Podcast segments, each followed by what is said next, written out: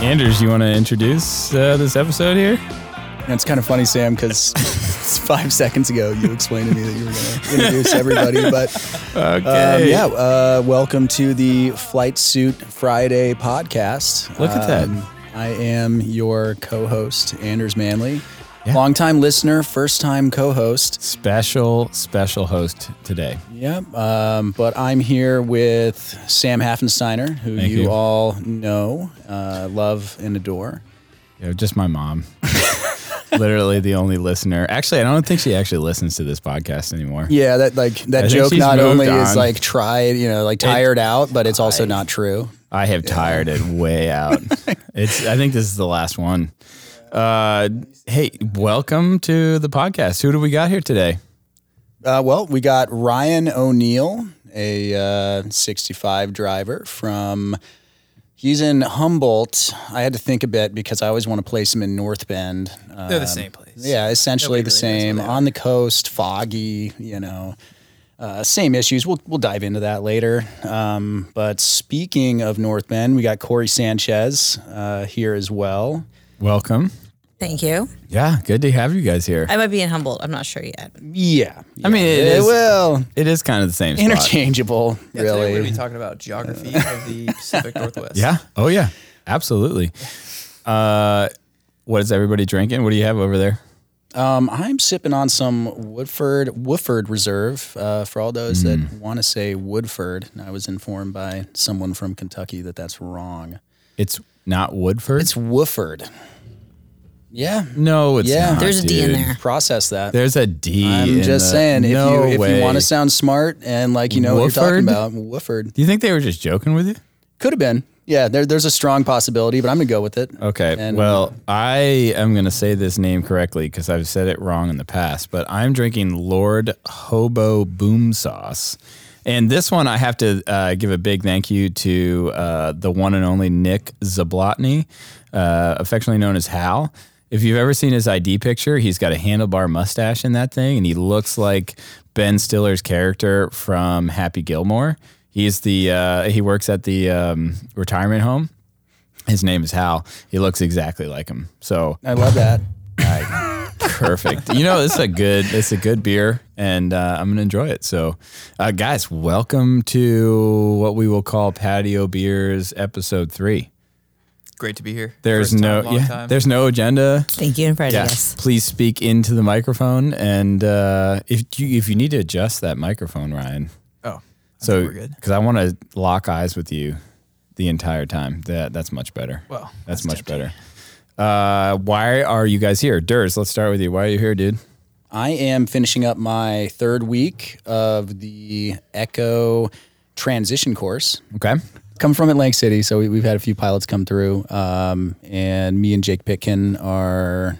Uh, I don't know. This is a made up number, but like the sixth or seventh uh, pilots come down here, and it's going to be the Atlantic City show down here in Mobile for the next six months or so. Uh, I don't know. Wow. Yeah, there's only three air stations unless Kodiak doesn't change to 60s in time left for the transition. So you guys, Detroit and uh, Corpus.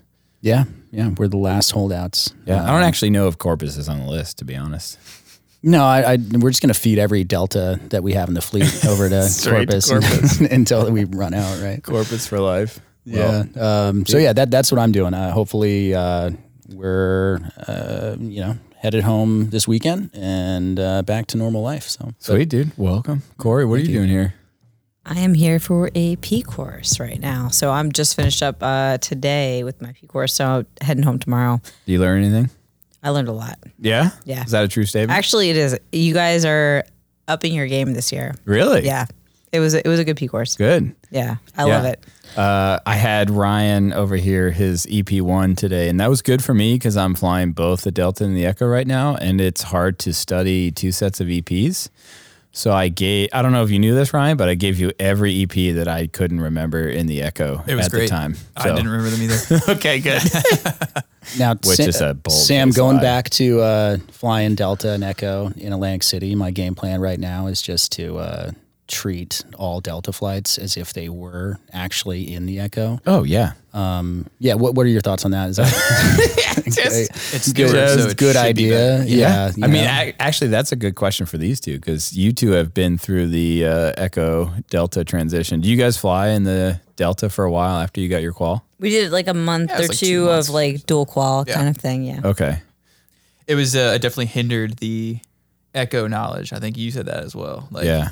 you hop in the Delta, do like a ground run, and then you know you go for the night trainer, and you're in the Echo, and you're like, oh man, uh, you start. I don't know how many times I said uh, for my you know engine start sequence, flashing start, and then the copilot's like, what are you talking about? Oh yeah.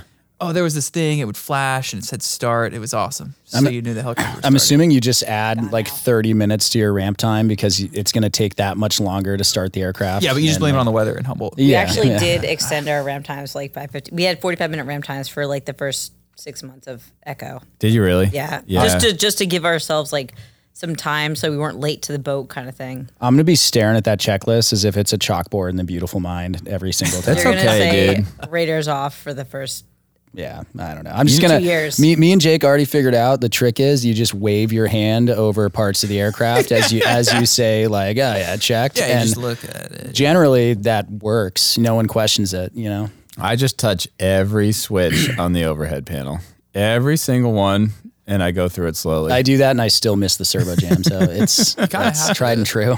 especially if you're going back and forth because they're just all in Yeah. a different spot. Like it took me a while to figure out where the heat switch was and where the yeah. hoist power was when I was going back and forth. I was like, "Ugh." So we have two experienced Echo pilots and one soon to be brand. Well, I mean, you are qualified. Uh, sorry, you are designated now. Have some, have Congratulations. some respect. I have a lot of dude. respect for you. Uh, on it. What are your guys' thoughts?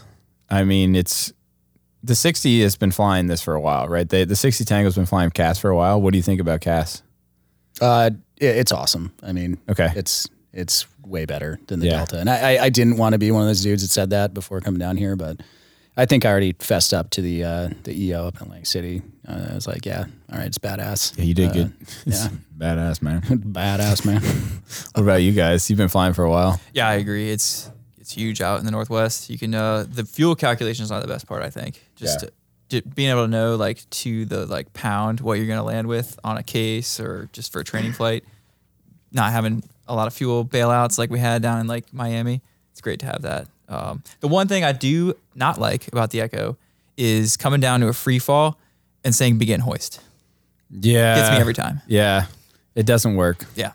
Yeah, I think that's interesting that you talked about the bingo because I am still Delta pilot minded, Yeah. and my flight plan is as simple as it possibly can get. And it's usually just one point, so that I still understand the bingo. In the I started same with way. that, when, especially when I was doing both. Yeah. But now that you can plug in like the whole thing, at first I was hesitant because I was like, oh, you know, ATC is going to change you. You're not going to be able to do this whole thing. But then you can. It's so easy to edit, Yeah. and it's, not. Yeah, it's I like it. wild. It's really cool. what about you, Corey? Yeah, I agree. It's definitely easier for fuel planning purposes and just trying to like get out, do the mission and it's harder for people that are in the Delta and then trying to switch to Echo. Like you miss a lot of stuff. So even like every P course you come back, you learn a couple new things. It's it's Yeah. been a really good P course for both me and Ryan, I think. That's good. Yeah. I'm gonna um, co-host us back here for Dude, a minute co-host us on, back, dude. uh, Welcome back. on something that Ryan said, and I I think we have a prime opportunity right now to uh, workshop something. Oh, okay. Um, so we're all we're all here, and uh, as we just went over, we're all Echo designated. Uh, you know, myself included. Congratulations. Ryan does not like the begin hoist for the free fall, whi- which I agree. Um, so let's uh, let's let's shoot some stuff out there. Like let's why change it up. why don't you like begin hoist for free fall? Well, you're not. I don't know. You're I not, like it, but hoi- you're not hoisting. You're not He's hoisting not even anything. connected to the helicopter. At It's that point. dumb, dude. Come so you on. want to have an extra thing that you have to remember to say on a one specific hoist? No, I don't. But for subtract the something. sake of interesting things to talk about, let's think about what we would change it to. Okay. Absolutely. Like, Okay. hey, hey, all you guys down right me your number one, dude. dash one changes. Like, uh, hey, let's just let's just keep it begin hoist. But How about I mean, how about send it? that's what I was thinking. Yeah, Why I'm not? ready to dive in. I don't have a good solution, but send it sounds I great. feel like Twenty first send it. century. Sounds amazing. Yeah, send it. Maybe send it. send it. Full send. um, Have fun.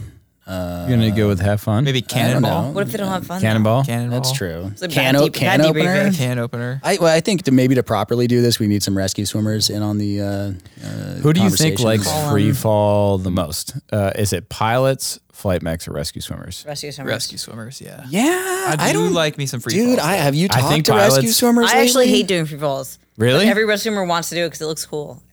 Yeah, I think pilots like it the most. I don't. I don't like doing it. I don't like our going swimmers- to seven feet. Our swimmers like them. Really? But I, you know, you got to come down. You don't want to be down right at low. that 15 feet. no, like Yeah. seven or six. Yeah, Or yeah. four. I think it's also rescue swimmer dependent. you yeah. Uh, know, it, if- it depends if on the sea state too. They got a wild hair and they're looking to have some fun, but you know, it- but if it's been a hard week and it's cold and you know they're like, hey, just let me step into the water, get that tail stinger wet, let's go. Yeah. You know, Yeah. They do like a good uh, if it's uh, if it's a good roller, they like to try and time that. Maybe it's it also is probably uh, age dependent on them too. You know, if you're like uh, salty first class, you probably don't want to you know jump in from 15 feet every An- day. But if you're right out another of school, another question for you. All right, so you're hoisting, you're in a dry suit. It's cold. Hmm. It's wintertime, whatever. You turn the heat on because your hands are cold up front, and the door's open. You're doing doing some swimmer hoisting. And you're like, yeah, I just got to turn the heat on because I'm my hands, my feet are getting a little cold. What do you think about the person in the back that's jumping into like the 50 degree water?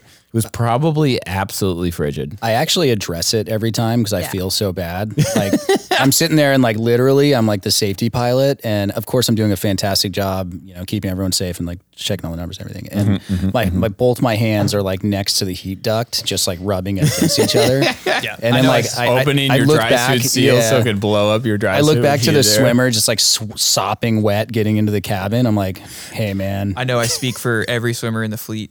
They are glad that you're warm enders. Yeah. I would, I would hope so. Totally. They They you want to know? hear that. Yeah. I would hope so. Tell them how warm you Oh, are. oh my God. I don't know how they do it. I really don't because that is freezing cold and horrible water. Like Yes. every time I get my head underwater in, in water that cold, instant nausea. Oh, I mean, I want to barf. I almost failed my swim test this year, and that water was like probably 75 degrees. So yeah, I can't imagine it being below freezing, you know? Oh, yeah. You Uh, can't. God bless those guys. Yeah. different note, we have two aircraft commander uh, instructors over here that were on the same SAR case together. Oh yeah. So what? Actually, can you guys uh, talk about that a little bit? What was that SAR case, Corey or Ryan? Um, and uh, you guys both responded from two different air stations to the same SAR case. How did that go? Yeah, so um, it started off as an EPIRB, and uh, so here let me set the let me set the Yeah, set the scene, for dude. you, Set the All scene. It's like a Saturday. This was a Saturday Afternoon, night, the yeah. night before um, Father's Day. Father's Day, because Yeah. I remember Father's Day. Yeah. So So, it was we, like uh, June. We had some nice steaks in the fridge. We were getting ready to fire up the grill. It was around dinner time. We are like, oh, this is gonna be awesome. that's Have a some great grilled time. I was cheese. already, I was already settled in for the night. Like Yeah. I was not going back out. no, we were ready to go. And as soon as we uh, start getting our meal ready, SAR alarm goes off, EPIRB, and it was like 90 miles offshore. And we're like, oh, well, What, what was your response time? it was uh, this was in the Delta, so it was under 30 minutes. All right, that's what I want to hear. Yeah, Thank you. thanks. Yeah. Echo under 30 minutes. I mean, I had an 11 minute response time uh, last week. It was a Sam- drill. Sam, I knew you're it really was coming. impressive. You're really impressive, 11 actually. minutes. Yeah, All that's right. the fleet standard, but Yeah. anyway, uh, EPIRB, we're thinking like, all right, we're gonna go out there, we're gonna look around. It's probably gonna be a false alert or maybe like a container ship that has something, whatever. We'll go out there, check it out. Uh, while we're like walking to the plane, they pipe another pipe and they say, hey, uh, we got a. Uh, Sorry, let me correct it. It was a DSC alert first. So we were like, nah, this is probably nothing. Well, this changes the whole thing. Yeah, dude. nobody knows what DSC Yeah. means. Yeah. And so we're like, all right, we're gonna go fly out there. Then they pipe and they said, hey, we got an E perb in the same spot, registered to a German schooner. Tw- It's like 79 feet, no vessel name, but registered. And we're like, oh, okay, Okay. well, this is probably legit. Like, Yeah. let's go.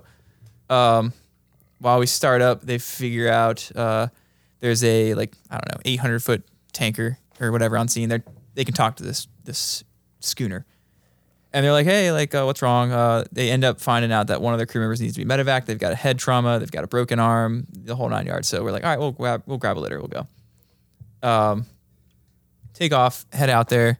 Takes about, I don't know, 50 minutes to get out there or so because there was We get out. There's a headwind. It's probably 50 knots, 55 knots. Uh, we find this boat. It's getting tossed around. There's a you know tanker that kind of vectors us over to it.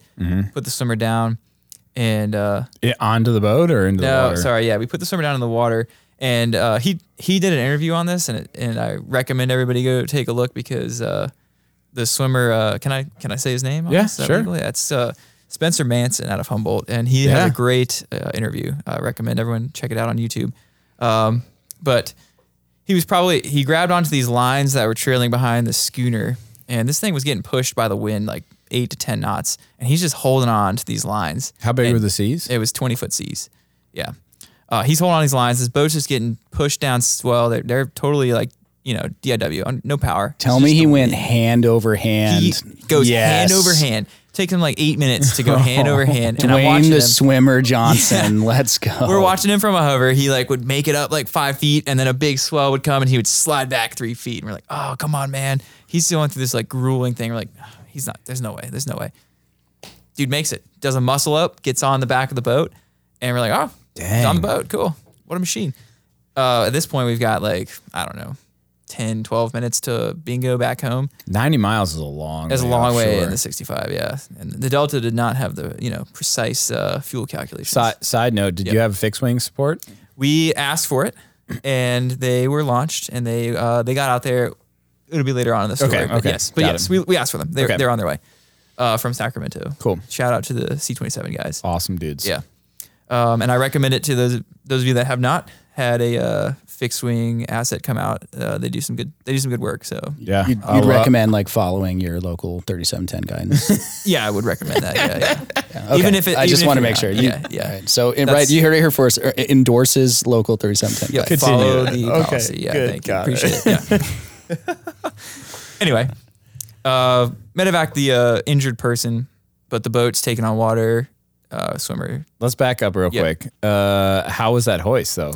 Like Yeah. what, what did you guys? So Spencer's on the boat, He's on the boat. He's packaging up this uh, survivor and ambulatory, non-ambulatory. ambulatory. okay. Um, but like kind of head trauma, so like kind of not sure where they're at, but they can walk and be guided around. okay. we're like, there's no way we're gonna hoist off of this boat. We're like backing down. This thing's going and getting just tossed around. So we're, he's gonna bring the survivor into the water. Okay. Uh, they enter the water. Uh, he inflates the survivor's, you know, life jacket, and um, they swim away. We go in. We send down the basket. We're at like a three minute bingo when we start rescue check part two. Three minutes to back home To 400 or 200? to I think three or four. I don't remember if we dropped it down at that point, but Okay. 90 miles offshore, the, the That's weather it, was yeah. totally different where we were than what it was at home. So I was like, we were we didn't want to drop it down to 250 or Yeah, 200. absolutely. That was like not a question. Um, so we kind of call him on the radio like as he's like swimming over and he must have heard us or maybe he just he thought of this on the fly it was a good move on his part because he really like saved the day puts the survivor in the basket and then he's just like you know what i don't want to get left out here hops on top of the survivor in the basket and then we pick them both up Really? it was kind of comical when they came in the door just like fins and arms and legs just sticking out everywhere yeah um, bring them in uh, and then like you know we're at bingo now we're transitioning away as they're getting the cabin situated fly all the way back we kind of high five with the c-27 Oh, yeah. when we uh, depart the scene they get on scene so there's constant you know coast guard coverage which was good for those the other five people that were on board oh, wow. Yeah. Dang. um, and so we head back, and I was like, all right, cool, we got this um, person. I know that Corey, well, I didn't know at the time it was Corey, but I knew that North Bend was on their way. They're probably gonna get the rest of the people, or at least like drop a pump and help dewater this thing. We're good to go. Like, nice job, team. We got the medevac. And yeah, I don't know if you want to. This is a good part for you to probably segue Cool. into your part because I'm going back to drop off this person and shut down and get more fuel. Okay, so cool. Ryan's on his way home. Yeah. I'm at North Bend hanging out, watching TV or whatever, because we're on duty Saturday. I think it was it was a weekend duty. Trying to so hang we're out. just hanging out. Yeah. Um, I get a call, be like, hey, there's a E perb going off. Like they give us they give us the location, and I'm like, oh, that's Humboldt's AOR. Like we're not going to go down there. That's cool. Uh, I'll keep an eye on it. Whatever, no big deal. Um, didn't really think too much about it. Kind of like glanced at the weather. I'm like, oh, it's clear. Whatever.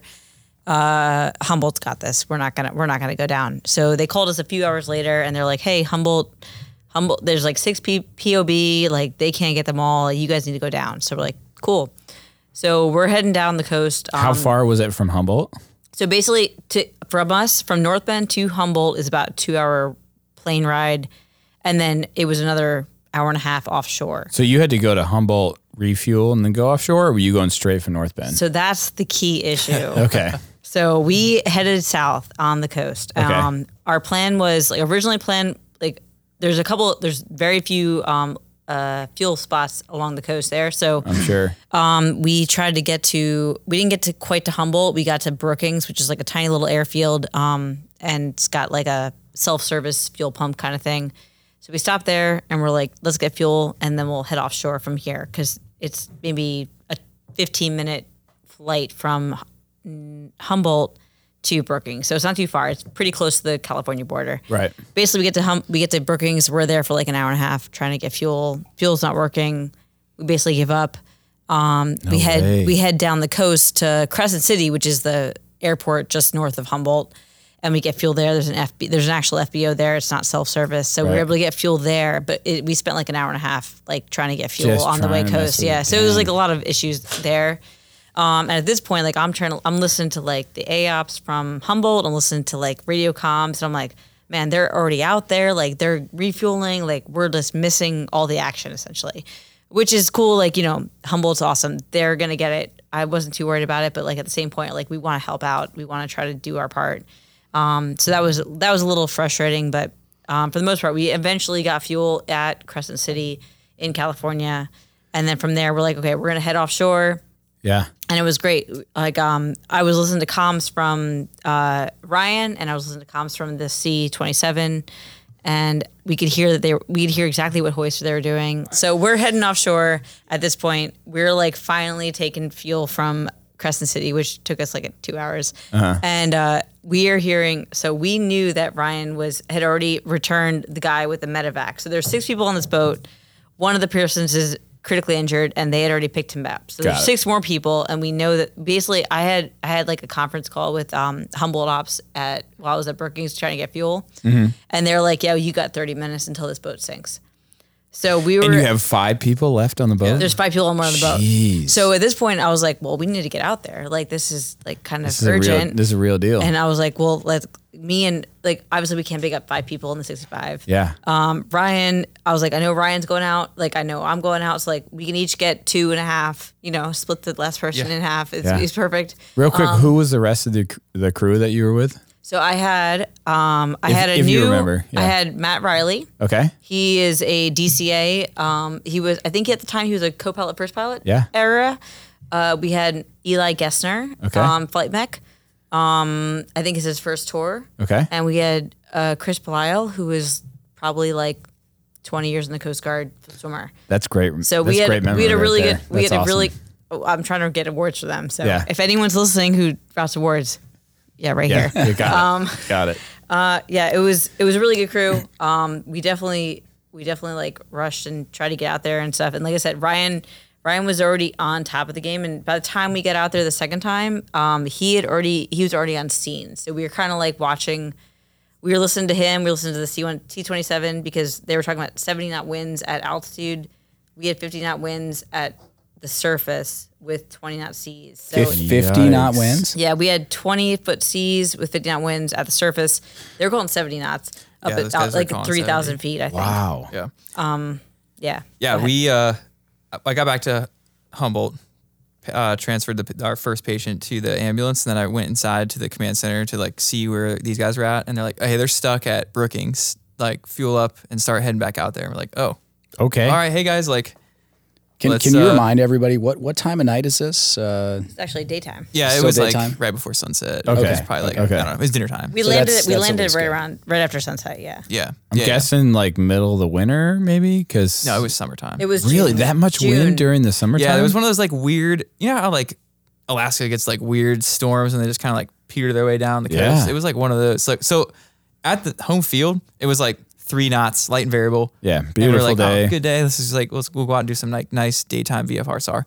And then like, you know, forty five minutes into the flight, the winds start picking up and this we start seeing white caps and the waves are getting big and big. We're like, man, uh, this is a different day out Yeah, this here, is like not the outside of the same thing. eight is. Yeah, Yeah. like what's going on here? How'd you Dang. how'd you talk about that with your swimmer? Like you're on scene looking at twenty five foot waves or whatever. and Yeah, you're like, we were, hey, uh, like hey, so uh, wh- what do you think? Like, yeah, what, what are you thinking right now? what do you want to do? You got a He was- caveat. Spencer is like a big wave surfer, though. Yeah, yeah. That guy is. He knows how to he handle has himself in he's heavy got water. respect for Yeah. the ocean for sure. He is a very was, good waterman. He's a go getter for sure. Yeah. Let me uh, pause and shout out the rest of my crew. Okay. Um, we had uh, co-pilot was Adam Omby. Uh, you guys recognize him Dude. from the uh, Yeah. Cal Fire. Uh, Are you Crazy serious? Rescue, yeah. Adam, man, he's Big the, SAR he's guy. the go-to SAR guy. Yeah, and then our flight mechanic was uh, Pete Gaudet, who's actually in uh, flight school. He went to OCS shortly after this case, and uh, went to uh, No flight way. school after. Yeah, That's so awesome. Shout out to those guys. Uh, great crew.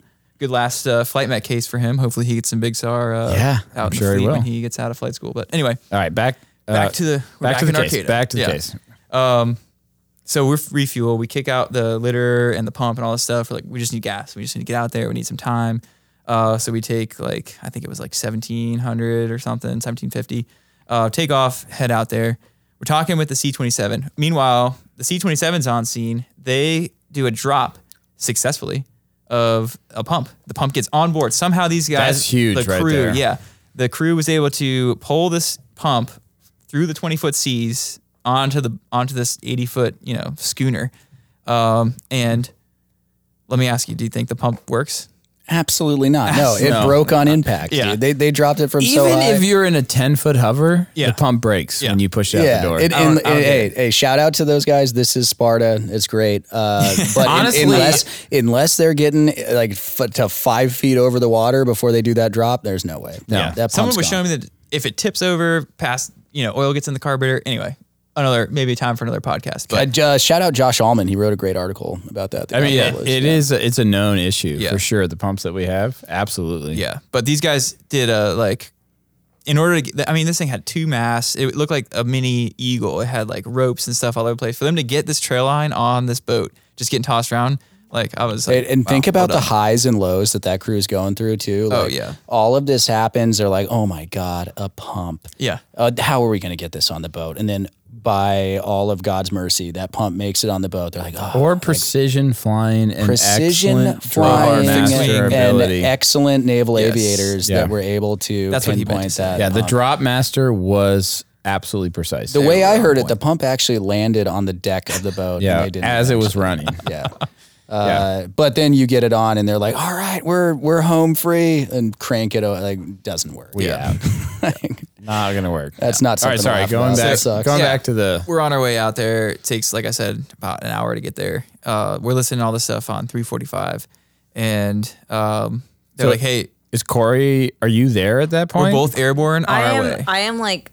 So he's on his. He's like close to the scene. Like as I Yeah. say, it's like it's 90 miles offshore. Okay. So he is like almost offshore. I'm s- just taking off from Crescent City Yeah. at this point. Like I'm just mad at everybody. Gotcha. So yeah, we're like trucking our way out there. We're probably like maybe 40 minutes behind him. yeah, I was probably like 30 miles out Gotcha. where I could start hearing their radio comms. And, you know, I got the whole layout. They're like, hey, I told, this was actually the, like another crazy part.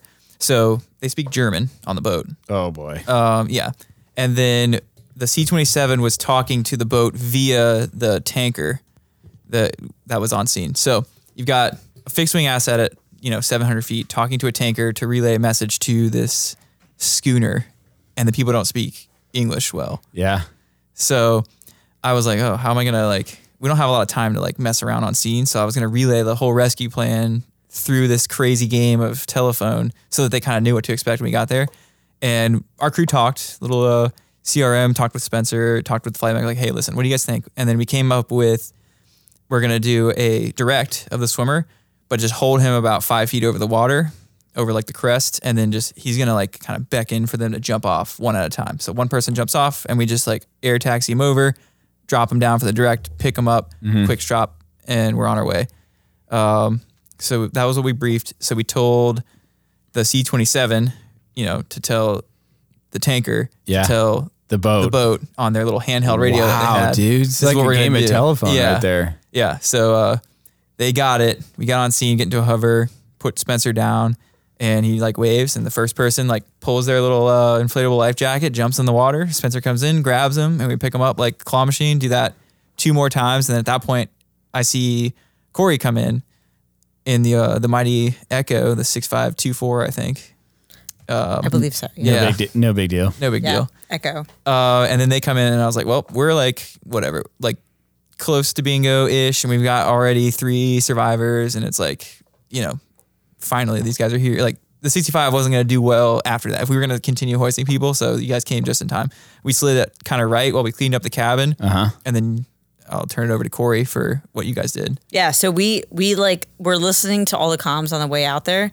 So we had like basically 45 minutes of comms, like listening to like what their plan was. They're talking about the C-27. They, I heard the whole brief. It was like the C-27 to the boat, and we had heard that like, hey, they're gonna jump in.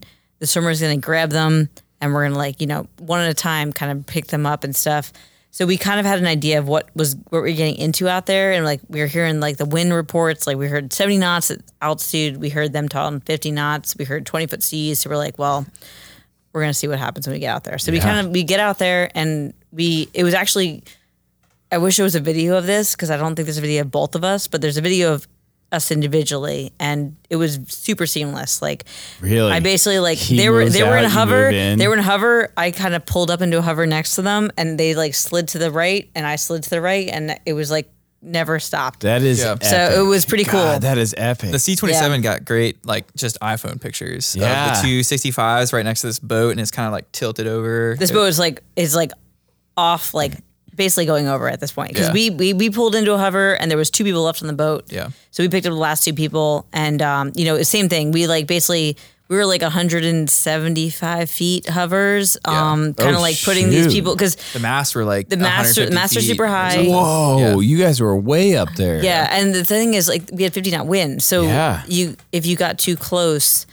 and the, where the the boat was like kind of riding like kind of was just pushed by the wind Yeah. like you would be in the it would be in the rotor wash so we had to put them a little bit downstream and then make sure the swimmer was picked up before the boat like kind of came up or top of them so it was it was that was the most complicated part was like trying to figure where to put out and like Yeah. ryan set it up super perfect we kind of like rode in right off his like his uh his tail and kind of like did the same exact thing and it worked out perfect I think, I think yeah. that's unbelievable that two different 65s from two units, a C 27 from a separate unit, a tanker, and a sailboat. We actually had two forty sevens on the way too. And Yeah. yeah. and yeah. Yeah. You know, like the fact that you guys could all communicate that all at the same time and come up with a plan and then just seamlessly switch out the Humboldt crew for the North Bend crew and like, yep, we're going to pick up the other two.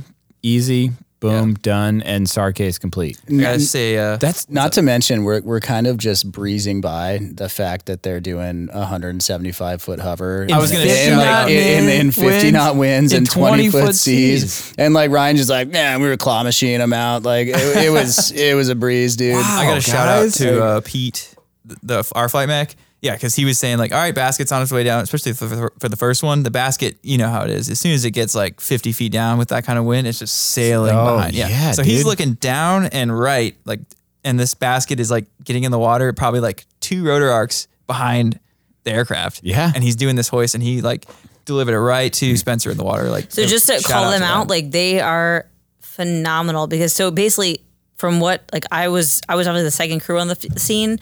There's a boat. They have a little trail line off their bow because they had like some kind of anchor or whatever. yeah. So basically, all that all that they're looking at is this little trail line that goes off the bow. The boat itself is sailing back behind them. So their flight mech and their swimmer is like conning them off of one are little we, trail are we line. still daytime here when this, This happening? is still day. It was Yeah. basically I so I I finished at sunset, yeah. but he was all daytime. I was like pinky ish time, but it was still it was all daytime. yeah. yeah. you're still talking uh, all star varsity there. That's, that's man, pretty- what a that's pretty sweet. case. Yeah. The shout out to the crew of the boat too.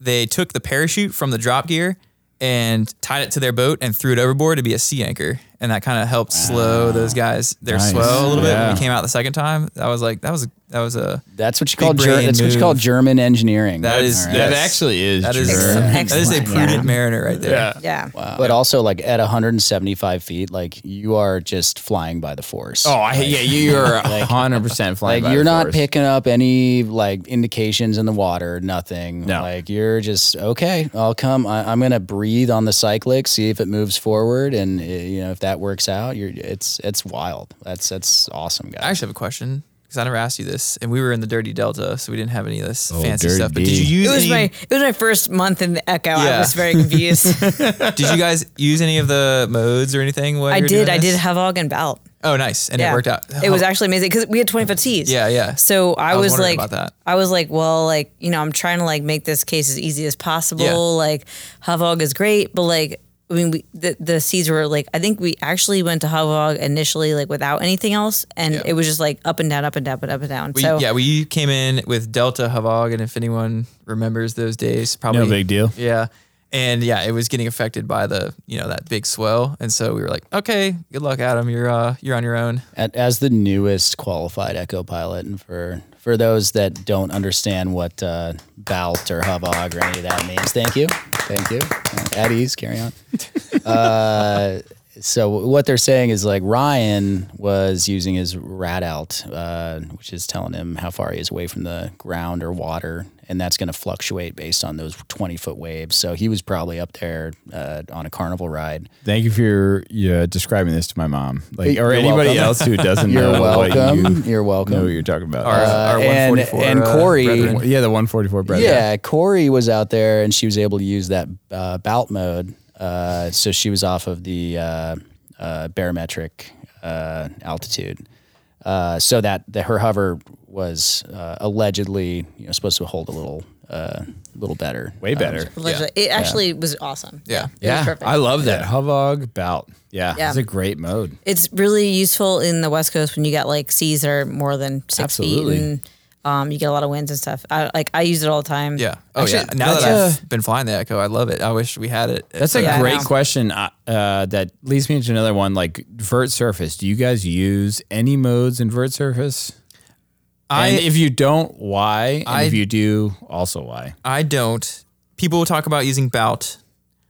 It can be done, but I think that um, Has anybody tried it? yeah, oh yeah, I've used it, but I, I think that Okay. it just it it has too much fluctuation to the point where that transfers into the swimmer, and you got the swimmer kind of going up and down.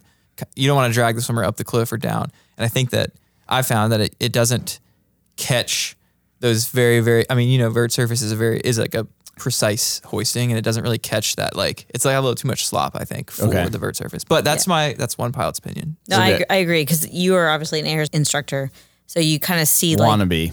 Just a you're. I wannabe. mean, you're you're an imposter air Yeah, I'm instructor. an imposter. It's Thank perfect. you. Yeah, yeah, yeah. Um, it's been definitely like for vert surface, those like two or three foot differentials that you experience, like they're experienced by the rest of the crew. yeah. Um, so for vert surface, I would say I wouldn't use it as much. I mean, it's definitely fun to try like on a on like a training flight kind of thing, but I haven't seen it be as it is definitely not as accurate as like if you're holding the position yourself. if it was like nighttime and you were really struggling, maybe it would be better than you know having vertigo. Yeah. So it, it's great to have that tool there. Yeah. But if you're just like on your game, you can Yeah. do better than the bout. I yeah, think. if you have good visuals, Yeah. why not? Like, because I think you can hover better with bi- good visuals, but like, if you don't, why not use yeah. it? It's there and it works. So yeah, So that, that's good to know for like ah, you know for a friend. Like if you're generally not on your game, just go to go yeah, yeah, yeah. go to battle. It's- Yeah, okay. You'll use it a lot for uh, AI intercepts doing the uh, Yeah. you know, vert When surface When you get stationed technique. in North Bend, you'll Look, be that's you'll be a perfect. great that's a great segue because we've been talking a lot about uh, cool SAR cases, but Anders Manley has had The ace. legit AI intercept.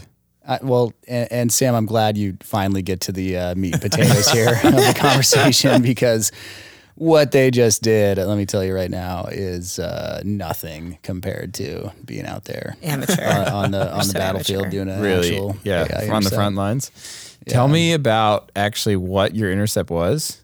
I actually want to know if it was cool, and you got to like yank and bank, and you were like blasting in there, or was it like okay? At the end of the day, there was some unknown aviator who had no idea where they were going, and we helped them go back out of the airspace. Yeah. Ready to begin. um, For sure. I, I, I think it's uh, going to be a cross section of the the two of those things. Um, and I'm- Absolutely. I'm going to try to uh, keep most of my opinions out of this, but No, don't keep your opinions out of it. uh, yeah. So, um, geez, this was this was a bit ago too, and, and uh, I will uh, offer you know clarification. Lots of folks at Atlantic City have gotten actual AI intercepts. Not a big deal. Um, but we Wait, there's been real AI intercepts, like targeted threats in the United States of America. Oh, absolutely. Okay. I mean, th- y- you've you've been flying. Think about GA. Think about all the seventy-two-year-old dudes out there that uh, been flying in Wilmington forever, forever, and uh, all of a sudden there's a TFR. Are they going to be checking TFRs? I don't think so. Absolutely not. No. There's more Go than on. one Coast Guard ace at Atlantic City is what Oh. you're saying. Uh, no, I can't take that. There's only one Coast Guard. And um, name him. and so yeah, we got launched out of Wilmington. Okay. Um, and, and, you know, I will say it was, it was really cool from a larger picture to see the whole system at work. Uh, so it was daytime and we like get sent up and there's a dude that penetrated the airspace and um, but as we're trucking out and it's funny because we, we do all these uh, training uh, exercises um, and you're you're doing them at like you know we we have a line um, you're doing your profiles which are very set and they're, they're good they get you ready for the actual thing but in reality you know you're not going to see that little tiny um, airplane uh, until two or three miles because he's not on that pre-briefed line that you're used to training on No way, dude. He's trying to get into the airspace. uh, and you cannot let that happen. Uh, so yeah, for ours, uh, it, wa- it was cool. Like we ended up seeing him within like two miles or something like that, and from that, it's just asses and elbows in the cockpit. You're trying to get into your position. Um, you, Did you feel prepared? Quick sidebar.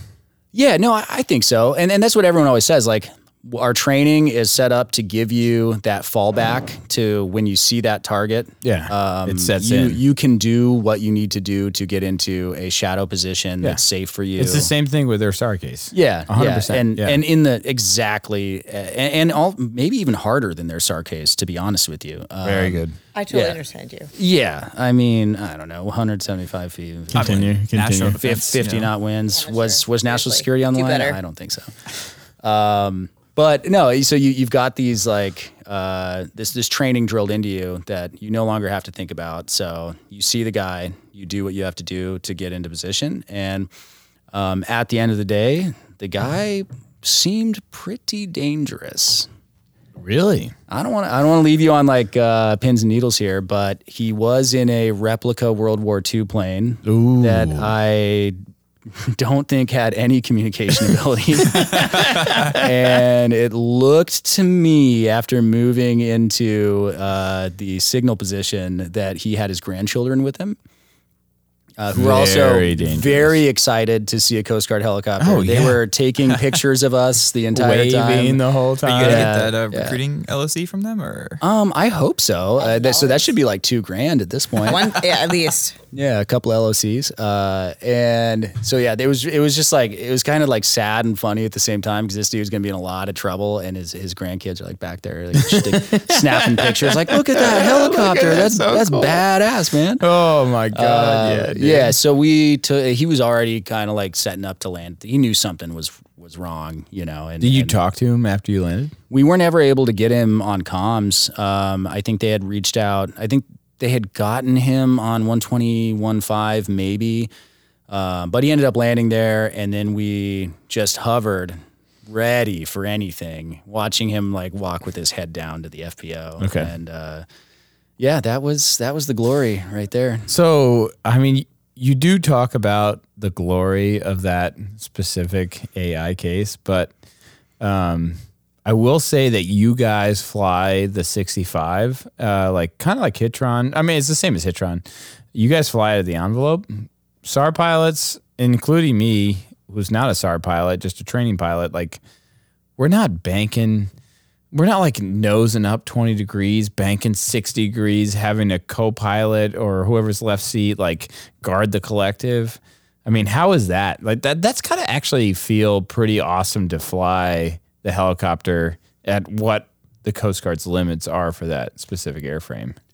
Uh, yeah, and I think Is it? probably Is it not? No, I I, mean- think it's cool, a- and uh, I think after doing the mission for X amount of years, you're you're kind of like that frog in the boiling water. You know, like you start doing it, and then you get better at it, and then by that time, you don't even realize that that's anything different. You know what I mean? Yeah, it's Um, just the norm. And and also like disclaimer, if you ask my uh, coworkers at Atlantic City, I, I like to keep my intercepts like nice, efficient, and smooth. Uh, yeah, I'm, I'm not the yanking and the banking. Uh, no yanking and banking. If you could if you could set your geometry up right, it's a smooth ride right into yeah, shadow. it's so- as smooth as your hair barrel. yeah, I mean well, that thing is yeah. really nice. Uh, I appreciate it. I could Yeah. surf that thing. Stop, but Yeah, no, go it's on. Um, impressive.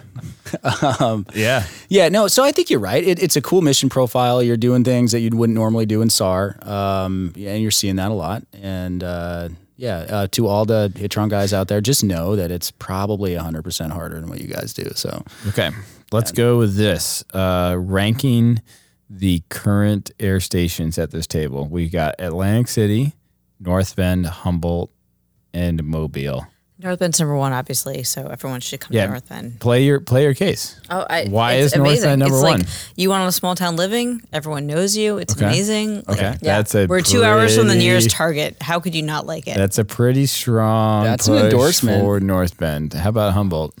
Well, I don't want to knock, you know, home, obviously. But yeah, welcome home. But but welcome home. I love that you just did that. You're welcome. Yeah. Yeah. Thank you, Ryan. I'm you're not ready. To, being- you're ready to come here. You hear that? Ryan, if Go on. you don't say Mobile right now, like uh, Garrett's sending you somewhere else, dude. It's, Ryan put Let me- one thing on his list. Go on. Uh, let Sorry. me s- let me sell Humboldt to the uh, to our fans here, to your fans. Yeah. Uh, my mom. Just sell it to my mom. Yeah. Sam's mom, Humboldt Bay. If you ever come out there, it's a great place. um, it is also very remote. We do have uh, some, you know, it's got some issues with some of the locals, but but overall, it's not a bad uh, air station to go to because we've got a great uh, mountain flying program. Oh yeah. I would say that our vertical surface uh, training areas rival the uh, old Cape D AHAR spot. They're pretty cool. you're probably Real- second in the Coast Guard to San Francisco. no, actually, real quick Third pause. to North Bend. yeah, North Bend has night versus We have surface. Niver surface. Come that to may us. or may not be in the works. Um, Okay. Yeah, And we're, Corey we're should- switching. yeah, we're switching because we're Corey gonna knows. take we're gonna take operational catches. He's gonna take Niver surface. Also, sidebar, Ryan, are you anti-local? Can we explore that a little bit more? Oh, I'm not anti-local. I'm just saying some of our uh, unhoused neighbors uh, can cause some, you know, havoc. Some There's mayhem. nothing wrong with North Bend Yeah. or Humboldt. Go on. Come to We'll both of have our to delete that units. one Come on, don't worry. anyway, we also have a great, uh, like you mentioned, we've got uh, an actual IMC catch and VSP letdown program. We've got two boxes that we coordinated with uh, ATC that we use pretty frequently to do uh, letdowns Mm-hmm. and get the crew accustomed to what that looks like. Uh, and we have a pretty robust uh, mountain flying program now. Um, Heck yeah, so, dude. Yeah, if you want to do a little bit of like mini AHAR stuff and little mini hats, uh, come on out to Humboldt. If you want to drink beer that actually tastes like you're eating a pine tree, go to. We have that Humboldt. too. Yeah, Okay, like got it. I don't think I can ever. got it. Yeah, The Lost, Coast, Uh, Brewery. yeah. Yeah, you know. All right, uh, play up Atlantic City. Playing up Atlantic City. All right. Yeah. Um, so first off, we've got the Borgata. We've got the Tropicana. um, no, on. no, Atlantic City's it, it's a great, uh, great spot. Uh, you, so you're you're always gonna be. So first of all, a big ass ward room, right? We're talking 60 sixty pilots? pi- sixty pilots Yeah. is what I'm told allegedly. Yeah. Um, you got NCR. You never so see them all at once though. yeah, you never see them all at once. But the coolest thing, uh, you're always going to know people there. You're always going to have good friends there. Um, pretty tight knit group. Um, Tell this- me what's hard. What's what's rough about it, dude? what's rough about it. Um, so I, j- just like the rest of the Coast Guard, we're dealing with uh, a lot of burnout. Um, we're deploying pretty frequently. Okay. Um, there, there's a lot of stuff inherent to what that air station does that asks a lot of its people. Um, and I think we were we were kind of workshopping earlier, and like the reality is there's there's no good fix for it. Um, and the good news is like you know the command's trying as hard as they can to relieve some of that pressure, and and they're listening. And uh, but you know, the other part of that is especially after being down here uh, at home for the last you. three weeks. Thank you. Um, it's I think that's fleet wide. I think everyone's feeling some burnout. The pilot shortage, uh, working a lot. Yeah, we're you know, short. doing saying a lot of duties or doing a lot of deployables, that kind of thing. So um, Do you think uh, Atlantic City will will be different when uh, NCR finally stands up? I think when at when NCR stands up, um, which I'm not even going to talk about that uh, We don't know when that's that going to be. coming. moving goalpost, but Allegedly. uh, 2025 maybe. yeah, uh, yeah, sure, Okay, so 2025. 2028. You heard it here, folks. We're in 2028. Yeah. Um, yeah, I think when that stands up and that unit goes to whatever it's going to pare down to, whether that's uh, probably four or five helos, I, I don't, I don't know what the plan is, but uh, it's going to be a sweet spot. Um, you, you've got Philly right there. Live in Philly. Uh, I love it. It's a great city. Um, yeah, a lot, a lot of good stuff going on. You get to go fly Manhattan, New York City all the time. Uh, Awesome. Yeah, it, it, it's, it's a good, it's a good little spot. I'm, Yeah. I'm a West Coast homer, and that's always going to be what I you know go for. But uh, for spending some time on the East Coast, it's it's a good. Honestly, I think if uh, or not if, but when Atlantic City turns back to a SAR station, that's a good spot. It's not a it's not a terrible spot because you're flying up to New York City, you're flying down the coast, and you're not doing deployables at that point, and it's not too far in the future. No, I I, I think it's it's uh, definitely going to shoot up because you know it, just like the Hitrons or the Kodiaks or, or whatever. Um, it- it's a known quantity as far as what you're getting when you go there. So people you know would rather be at a sleepy SAR unit and, and do that, get really good at it. Um, but for, for what it is, it's it's great. And once it goes back down to SAR, I think uh, people are really going to enjoy it. When it does, what are the top uh, detailer pull air stations for everybody? Are we, are we talking like we lose? So We lose we lose Atlantic City and its uh, combined DC deployables and wherever else you guys go in the uh, country. to be honest, I think that um, NCR is going to drop off that map. So people will want to go to NCR. Yeah, yeah. I mean, it, it, you think about it; it's a great place to homestead. You're in a great metropolitan area. Um, you've you've got all the amenities. So what are we left with? Hitr- I mean Uh, It's gonna Hitron's be- it's gonna Hitron's be an obvious Hitron. one. It's going to be well. Uh, hope you know. 65 Kodiak is is probably going away too. Yeah. So That's, let's That's desirable. let me ask you this. What was your best experience in the 65? It could be a boondoggle, it could be a SAR case, it could be a random day in your office. how how relate yeah how related to the 60 like uh, I, like I am a 65 pilot. It doesn't and this have was to one of be my like- days, You did. Since You you're a are pilot. a, you are a 60 it can be the it can be the best non-flying boondoggle you've ever had. You could be the best SAR case you ever had. I'm going to start with Ryan. Well, I'm not going to be cliche and talk about a star case. It better not be a SAR case. yeah. okay. I've had some fun ones, and I am lucky because All right, you know. all right, Sardog, move on. yeah, wait, wait, anyway. wait, wait, hol- hold on, hold on. Uh, if you haven't seen it, Ryan has a phenomenal Coast Guard recruiting video at Air Station Humboldt. Check it Just fantastic. Shout out to our uh, public affairs officer. Yeah. Mr. Also, professional also, I'm now. calling it now. Mr. No Down. more, no more shout outs from Ryan. He's Okay. reached his And shout he out. is- Ryan You you know know what? the epitome of a Coast Guard perfect pilot. He really It's really is. sad. I owe a lot to a lot of people, so I'm going to keep shouting out Anders. I'm going to have to veto. Unless, unless you shout out God, uh, this is over. All right. Ready, begin. All right. Rewind to like the very beginning, my first probably eight months as a qualified, designated, sorry, co pilot in the 65. Uh, I got to go do the airfac in Waukegan after Traverse City started to transition over.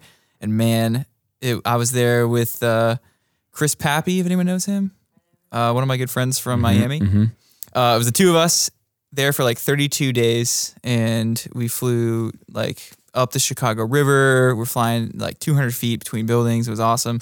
Uh, I learned how to hoist there in the Great Lakes. It was it was a good deal. Played golf on duty and off duty, and then uh, you get to go to Chicago every off going day and just go party in Chicago. That's a great boondoggle. It was a great boondoggle. Also, Chicago pizza is not pizza. Thank you. Agreed. It's a Thank you for that. Yeah. That's absolutely terrible. Yeah. Corey, Uh, so I'm going to agree with Ryan about the Chicago pizza is not pizza Yeah, it's because I'm garbage. very much Yeah, a absolute pizza garbage. snob. Yeah. So You are from New Jersey. So I am from you- New Jersey. Yeah. yes, I, I agree. Yeah. Um, I would say my best 65 experience was definitely doing a reenlistment flight in Atlantic City. So we basically flew off Atlantic City. We went out to uh, Martha's Vineyard, Mm-hmm. uh, Long Island Sound kind of area, landed, did an awesome flight. Um, there wasn't anything crazy about it at all, but we got to go out and go to an area that we don't normally get to go to. This is like the one area that my uh, head, flight mech had picked for his reenlistment, and it was it was awesome. Like I would totally go back in a heartbeat. That's Um, awesome. yeah so it was really fun to go see that kind of thing um if you ever want to like fly in like airspace like langsea is the place to be i definitely got to do a lot of experiences there and i really liked flying through atlantic city and new york and dc and philly and it was all it was all really fun um normally wouldn't get to do that but that was like the one flight that i actually got to do and it made it worth it so Uh, Durs. Oh man, so um, I, I have a lot of greatest uh, 65 experiences. Um, uh, Go the- The, on. the top of the list, uh, and like one through five, I, I'm not going to talk about on a podcast. Okay, Um, got it. But uh, I, I'd say between like two uh, flying experiences, and, and one's more general, but uh, the other I had uh, deployed to. Uh, so sorry, I was downrange in Las Vegas um, for an AI deployable. Uh, I think Trump was doing uh, his uh, like some sort of rally or speech or RNC. I don't know Um, and we were there. It was it was a lot of fun, and then we f- we, we attempted to ferry an aircraft back to Atlantic City, and uh, had all kinds of issues in like Page, Arizona. We flew the Grand Canyon, saw Lake Powell. We're in Page. We went to we went to Telluride, Colorado Springs. I Intel. remember you calling me from there. Yeah. Yeah. Uh, I say this now and I'm glossing over the maintenance anxiety, uh, which was very high. But looking back on it after everything working out just fine and having a really close knit experience with our crew, um, get to know each other really well. Uh, Rocky Ward and uh, Jonah Perot. Uh, and uh, spent a lot of good time together, saw a lot of cool stuff. Um, and then eventually got to Colorado Springs and said, This 65 is awful. And they put it on a truck and sent it back to Atlantic City. Uh, and then it got sideswiped by a car and the Fenestron like almost fell off No way. yeah, dude. yeah, yeah. But uh, I wasn't PIC and uh, was not responsible for that Fenestron. Which is important. very important. Very. Um, and, and then like the other one, and and you probably, um, I don't know, maybe, maybe you agree with me from San Francisco days, like uh, just generally going down to Point Magoo and flying that beautiful coastline with all the beautiful people that we had there at the time. Um, I look back on that with so much fondness. It's it's ridiculous. Um, Yeah. So Got that first tour, like Got that first tour shine on That you. That that shine. new aviator smell. Oh, yeah. yeah. I I loved I loved being down there, man. Yeah. It was it was fantastic. Yeah, I feel like mine is. Uh, th- I've had a lot of good boondoggles in the Coast Guard, but one in particular, we went, uh, great crew, we went out to uh, Nellis Air Force Base in Las Vegas for the uh, Veterans Day show they put on. And we got there, uh, set up, we were given tours, all that kind of good stuff. And maybe two days into it, they're like, hey, we need you in Astoria tomorrow. And like, okay, impromptu cross country, we're gonna fly from Las Vegas through And the. was this uh, like twelve hours later? Or? it was like 48 hours later. okay, okay. Yeah, time. For, yeah, not enough time to roll the dice. We had a good time in Vegas. And uh, we flew all the way up the spine of the Sierras and the Cascades, and then we cut over uh, Crater Lake into Eugene. We spent the night there, and uh, got all the way out to Astoria. I remember distinctly that when we landed, um, a huge front came over, 60 knot winds, hail, like thunderstorm. It was like, I don't know, it was maybe like November timeframe. and You should have probably seen seen that coming. right? I probably well actually we did we did land in Portland area for a thunderstorm, and uh, we waited for that to go through, and then we flew out the rest of the way uh, along the Columbia River, and it was it was a good first tour, first tour experience. Who were you with Yeah, on who was that? that Who, with? who was your other pilot? Uh, Sam Ingham was the other pilot. Oh, I remember this. I remember yeah, this. Sammy I You- and uh, Garrison LeBaire. And I do feel bad because uh, we got to Astoria and they needed an extra maintainer. And, so, Hey, like, wait, no, I could take this from you right here. Garrison said, "Absolutely, absolutely. raised it, raised his hand. I know Garrison. Oh, yeah. and and he gave the salute and said, "I would love to maintain." Hand salute, Whatever- got whatever into you the need. maintaining, and there he goes. yeah, And Uh, we, uh, story's over. Yep, and Sam and I drove back to Portland and flew home to San Francisco the next day. Uh, yeah, it was a good boondoggle. Yeah, Anything involving Astoria is, is a good Um, it's time. it's a good time. It's a great town. Shout out to Astoria, Durs, Shout, shout out. Oh, absolutely. Fort George. Not going to destroy anytime soon. You're you're, Uh, toe- you're towing the line. Durs, as the co host, do you have any other questions? Yeah, I have a, a burning question, and and I I think this is important uh, for all of the co-pilots here at home that are going out into the fleet. What is your biggest gripe or annoyance that someone can do to your aircraft before you climb in? So we're talking like the dude that leaves all their straps tight and just throws them up. We're talking like they have a night flight and savages, by the way, but don't brighten everything up before they leave the aircraft. Where a- any anything, I, I want to set these guys up for success, and and these are the things that uh, I mean. I hate to say it, and maybe a change to your syllabus is incoming, but you should be teaching. Uh, actually, that's interesting because after every night flight, everything's turned up. Why? Absolutely everything's turned up. what you leave it turned up? Like all the way up to like MB, n- off MG mode. Anything with you any of don't- the what if you, switches. like, Oh, case oh, the middle so, of the so you're night? saying you shut down and you turn everything back up? Correct. Okay, no, that's good. Okay. That's good. I'm sorry. I misinterpreted. Yeah. I gotta back him up. Yeah, at a big unit, you know, like HMT or somebody comes in, they change the ready on you, and so there's no sense in like you know pre-staging your aircraft. All the- that's everything. not- you No, know? but he's saying At all. he, he does it. He Yeah. is a prudent, uh, yeah, polite. If aviator. I haven't, yeah. so, but so you applaud you do for that. But what's your biggest like? What do you hate to see when you get into the aircraft? My biggest pet peeve is somebody who doesn't release the straps. Okay, And- common gripe. Common Yeah. gripe. I think agree. honestly, I think it's the shoulder straps. If somebody has them all the way tightened down and they come down to here over my shoulders, but not all the way down to my uh, belt buckle, no Hate good. it. Hate it. And and what about the pedals?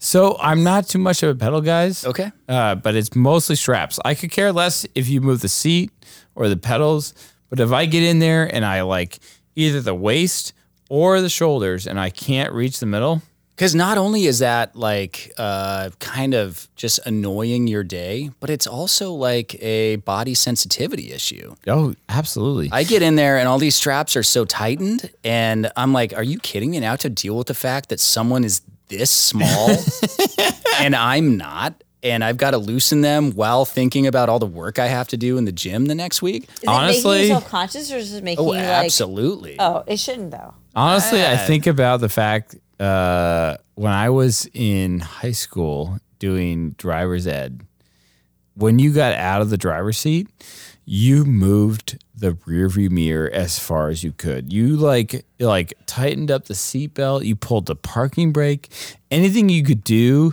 in front of you to mess the next person up who would sit in front of you. And I actually think that's a fantastic thing to do for Yeah. the next person who gets in there. Yeah. Yeah. Only only when you know who the next person is. If, if you, oh, it all. Yeah, if so- you know. You got a big disclosure. If you know the next pilot that is flying, all all of this is off. You Yeah, all bets you- are off. You do whatever you want. I mean, god dang, like throw the FCS to flight if you want to. I, I That's a don't- good like, one. Yeah, You won't. three hundred bucks. Yeah. No, no, that's all of you. That's all And of we're you guys, back. Savannah or North Bend. Uh, Ryan, what, what's your what's your biggest gripe? Well, I- uh, yeah, the straps is a big one for me, and I was gonna say the pedals, but you took that one, so uh, No, you I'm can gonna. still use pedals if you want. those are those are two very annoying things. But here's one before you get to the plane, and maybe based off of what you said, Anders, this doesn't affect you, but all of the vests are like enormous. I don't know. I'm pretty small, so Mm. This, That- this actually only this is only true. applies if you actually adjust your vest, which, Yeah, but which, if which you of course I don't- do. if you don't, then the then the you know, life jacket is like pulling your head down the night flight, and you're sitting there like Yeah. I don't like that. But yeah, Uh, yeah. I don't know what to do to fix that because yeah, I should be probably pre-flighting my gear better, but Hey, uh, uh, maybe pro- yeah, pro but I'm the tip, same way. uh, like I just pick the vest or- that like looks the closest, and then Yeah. I put it on. like it kind of fits. I It'll be Yeah, close. let me you get the say. smallest vest. I'll get my weight up. Thank you. yeah, uh, the case closed. You got it. Um, yeah, I don't know. It's minor, but All maybe right, if there's, so like, so small, medium, when and you're large, I don't know. done, when you're done with your vest, tighten it down because you know that I'm coming. put it back. Yeah. put it back to something neutral. All right, uh, you heard it here first. All right, uh, Corey. uh, yeah, I pretty much have the same issues. Like the vest, kind of small. I basically go for the smallest vest. Every time I come into duty, I look for the smallest vest. Take that one. Um, yeah, the uh, uh, for the most part, like our unit hasn't had a problem with like the the seatbelts, and they've been awesome. Um, I the That big sounds thing like you have some good discipline with we those have co-pilots. some really Yes, that's awesome good. co-pilots. Reflection Shout of out the to AOP's shout out to leadership. shout out to North Bend co-pilots. They're amazing. The big thing I have is like don't turn off the MVG mode while we're shutting down at night because a lot of people do that. Um, it's a Too bright? yeah, it's super it's super bright. But so you, and you don't like that, even if you're sitting on deck. yeah, I don't. That? This may or may not be my plane for the rest of the night. Okay. So like, you know, I've got a lot of, you know, people that like, oh, we're gonna show throw it back from MVG. If you're not in a deco, there's MVG and like a normal mode. And if you throw it back to the normal mode, it's very, very bright. It's real bright. Um, I get that. Like, if you're going to stand duty the rest of the night, leave it MG. Yeah, so I leave it MVG all the time. So a lot of the co-pilots, no, bi- no fault of their own because it's totally normal. We throw it back to throw it back to normal flight, which is great. and as as AOPS, um, so you're setting talk to it me up. about how you're correcting. Are we talking like slapping hands or just like Oh, verbally I just, like, scolding? verbally scolding, slapping Okay. hands, all the disciplinary measures. I'm because taking that can all be of taken them. care of on the spot. Yes, I- I'm totally, obviously taking care of all of it. yeah. I'm just. I mean, you got oh, kidding. Vox. Scream if you have to. I do scream a lot. That's, That's yeah. why my voice is hoarse right now. Amen. Um, no, it's it's more just like if you- that's what you want, like totally fine, keep it that way. If you don't want it that way, like there's a couple of us that like keep it dark all the time, um, and I think that's the big thing is like honestly, like everyone's been super awesome with the Echo transition.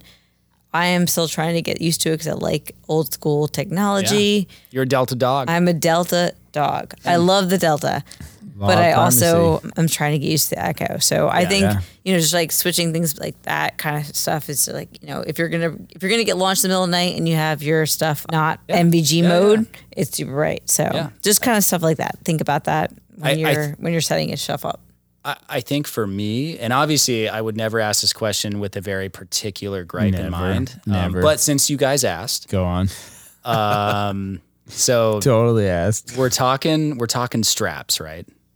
So now think about and I don't know I don't know who does this, but it happens. And it happens Who are they? I, I want to know, and Please I call I- into the show. yeah. If if you were one of these absolute vagabonds that that does this to the sixty five uh, seat straps, I would like to know, and I would like to know your reasoning. All right, so so you're talking about uh, loosening the straps, right? Gotta loosen them. So you gotta loosen them. You so gotta loosen them. there is some small tribe of absolute degenerates out there that will loosen all the straps and then they'll go they'll go to the the middle strap.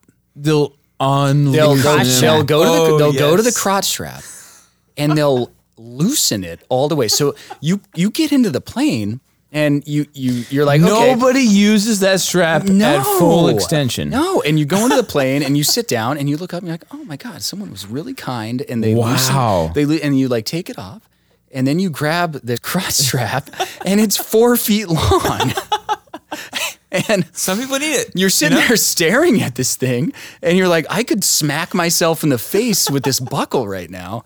Why in God's name would anyone do this? Did you are And, like- speaking to the people right now? Oh, dude, like, and I lose my shit every time. A- a- And, like, I, I- there is nothing more. Like, you ask anybody if I get in the plane with that hanging off of the seat, I I lose it, and it it almost, and I'm not going to say this 100 percent of the time, but it almost ruins my entire flight experience. All right, like I have to I, I have to proactively work to like gather myself. And about I- it. t- Deep breaths. think about I it. might even get out of the aircraft and do some yoga poses, A just to get back 100%, dude. in the mi- the right mindset 100%. to then go conduct the mission. That's a good one. So all that we we spent about 20 minutes there just so I could get down to the nuts and bolts of whoever you are, stop touching Stop that, that. middle strap. That's what they say. And with that said,